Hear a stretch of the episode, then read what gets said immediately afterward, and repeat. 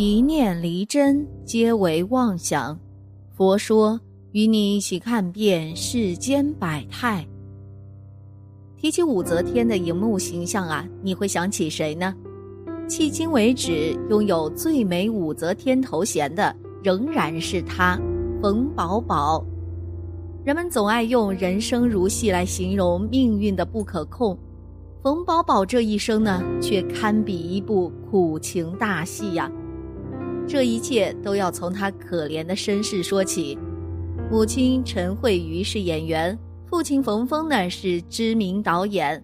叔父冯静文是知名的反派专业户，冯宝宝两岁半的时候就客串了电影，五岁就被父母安排拍摄了电影《独丈夫》，没想到一炮而红。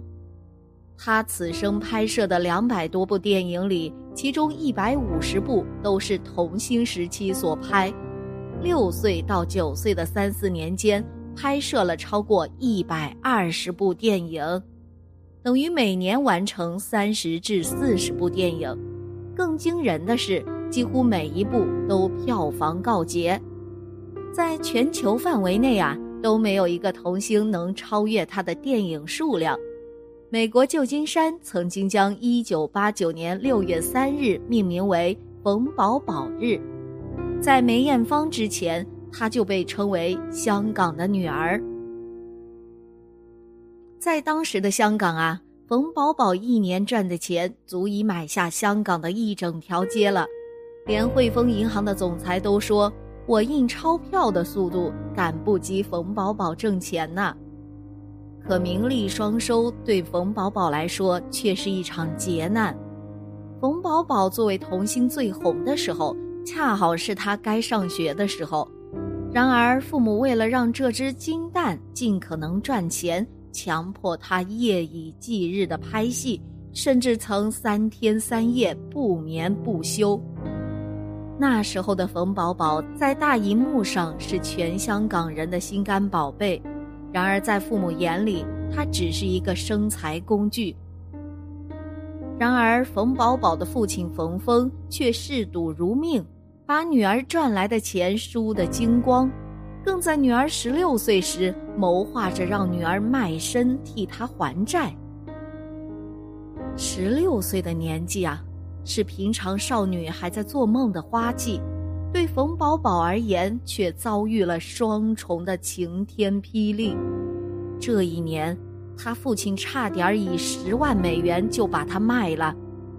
看着冯宝宝火出天际，他的生母突然冒了出来。要和冯峰争夺他的抚养权，闹上法庭。母亲爆出了一个秘密：冯宝宝一直在情感上亲近的父亲，不是他的亲生父亲。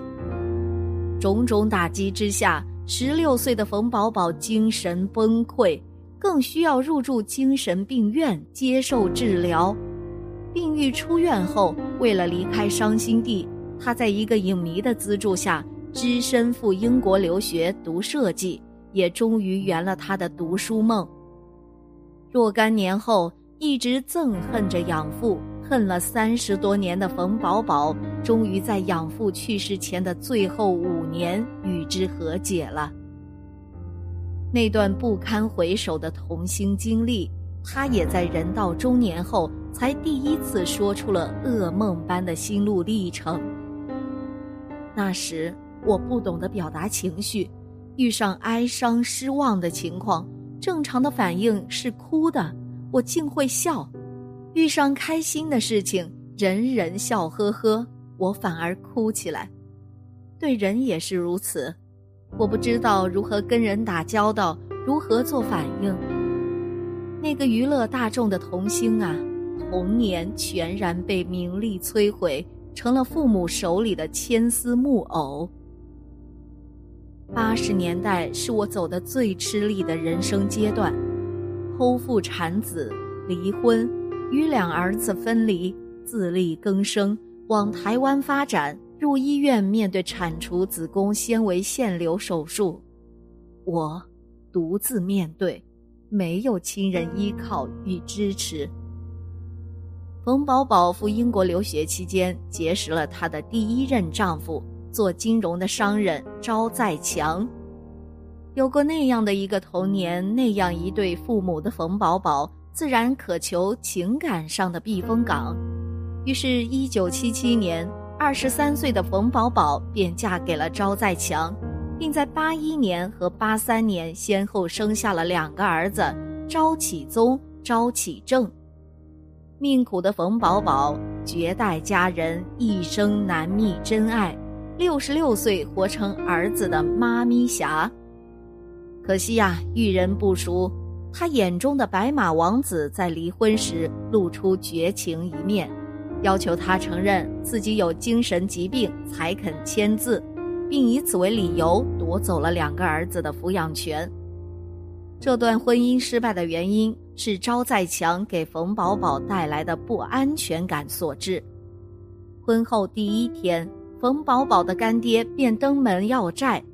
原来招在强以他的名义向其借了数百万，除了干爹，还有几位亲戚也来要债。这样的尴尬和不安，在之后九年的婚姻生活中成为家常便饭。至于后来二零零四年自称招在强与冯宝宝婚姻中外遇对象的女子带着私生女来认父，那就是另一桩故事了。冯宝宝的吃饭手艺一直都在。叶童曾说：“冯宝宝的哭戏好到啊，能控制哪一只眼睛流眼泪。”一九八三年生完二儿子，八四年便拍摄了《武则天》，随后相继演了秦始皇、杨贵妃、西施，此创造了事业的第二个高峰。当他在荧屏上扮演绝代佳人。轰轰烈烈爱恨时，他的婚姻状况却正好相反。一九八六年，为求速速下堂去，冯宝宝不得不同意在离婚协议上承认自己患有精神疾病，失去两个儿子的抚养权。离婚后，孑然一身的冯宝宝进入了人生中的至暗时刻。那段时间经济动荡，冯宝宝工作锐减。正在按揭的房子还不出房贷，被银行收回，没房、没钱、没工作，他只能栖身于朋友家的斗室。某个深夜，他钻了牛角尖，自问：我辛苦了三十几年，为何落到如此田地呀？站在窗边想跳下去，一站就是五天。五天之后，他忽然想儿子，很想很想，再次见到儿子，抱抱他们，就成了支撑他活下去的唯一动力呀。一九八八年，在《八星报喜》中扮演母亲，生活里却见不到儿子。令人叹息的是，冯宝宝在斗室中一念之差，险些自寻短见时。两个幼小的儿子在继母的陪伴下度过无忧童年，并不知道这位亲生母亲正在生死间挣扎。据名记扎小新回忆啊，冯宝宝曾致电自己想求的帮助，他很急切地说：“我很想联络一对儿子，可是一直联络不上，他们年纪还小，我很担心，也很挂念他们。”你可以告诉我他们的近况吗？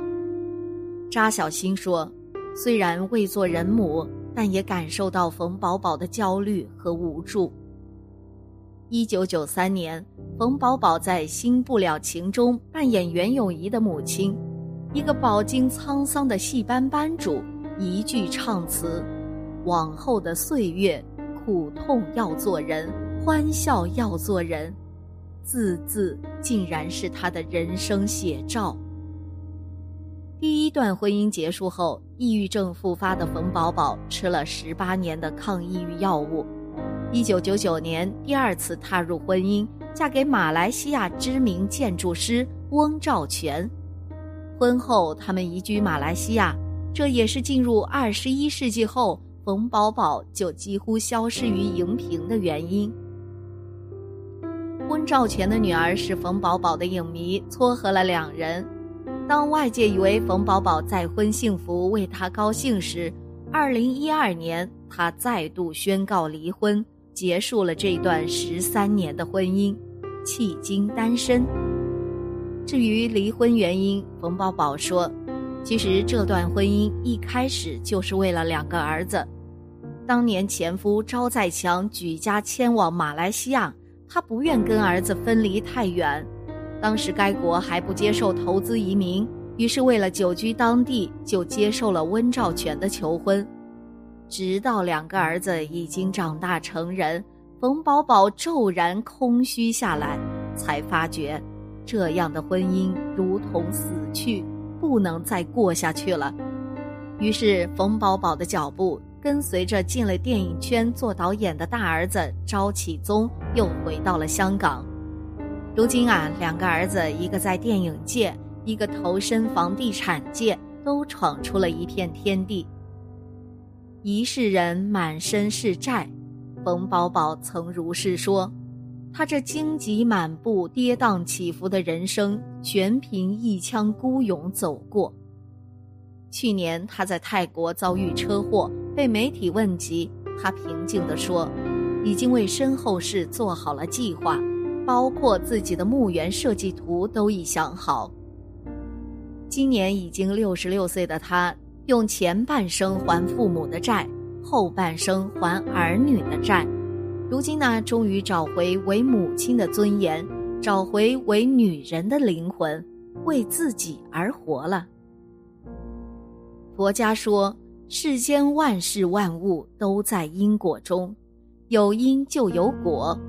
世间所有的苦难与烦恼、幸福与安乐，都是你前世今生种下的回报。前世种的是孽缘，今生受到的苦难坎坷就会多，那就需要不断修行，多做善事，就能得到福报。如果前世做多了善事，还了前世的债，那今生福报就会多，诸事也会更加顺心。所以，我们要保持一颗善心，多施行善事，常存敬佛的心，给自己积累福行，就能摆脱因果轮回，福报会更多，结下的世世福缘也会永远不尽。夫妻是三世缘，儿女是必偿债，是意在告诫世人。无论是夫妻还是儿女，都是我们生命中最宝贵的人，是要和我们相随一生的羁绊。缘分靠自己珍惜，婚姻靠双方理解、包容和尊重。佛门向来不提倡世人离婚，而是求和。正如佛门大德圣严法师曾说过：“一段夫妻关系的维护，首先是互相欣赏。”再者，互相理解；三者，互相包容。如果连最基本的包容都做不到，除了伤害，还能剩下什么呢？无论在生活中、感情上究竟多么难过、折磨，三思而后行啊！人生本就是一趟无法回头的列车。遇到了一个愿意起誓和你携手看尽世间冷暖的挚爱，一定要愈加珍惜。回望冯宝宝这六十七年的人生啊，堪称被嫌弃的一生，被生母抛弃，被丈夫背叛，被养父当成摇钱树，还差点走上绝路。冯宝宝的美貌和才华带给他的，竟是痛苦和劫难。或许啊，正是应了那句话：“上天赐给你多少，迟早会向你取回多少。”好了，今天的节目呢就到这里了。希望此次相遇能给大家带来收获。如果你也喜欢本期内容，希望大家能给我点个赞，或者留言、分享、订阅。感谢您的观看，咱们下期节目不见不散。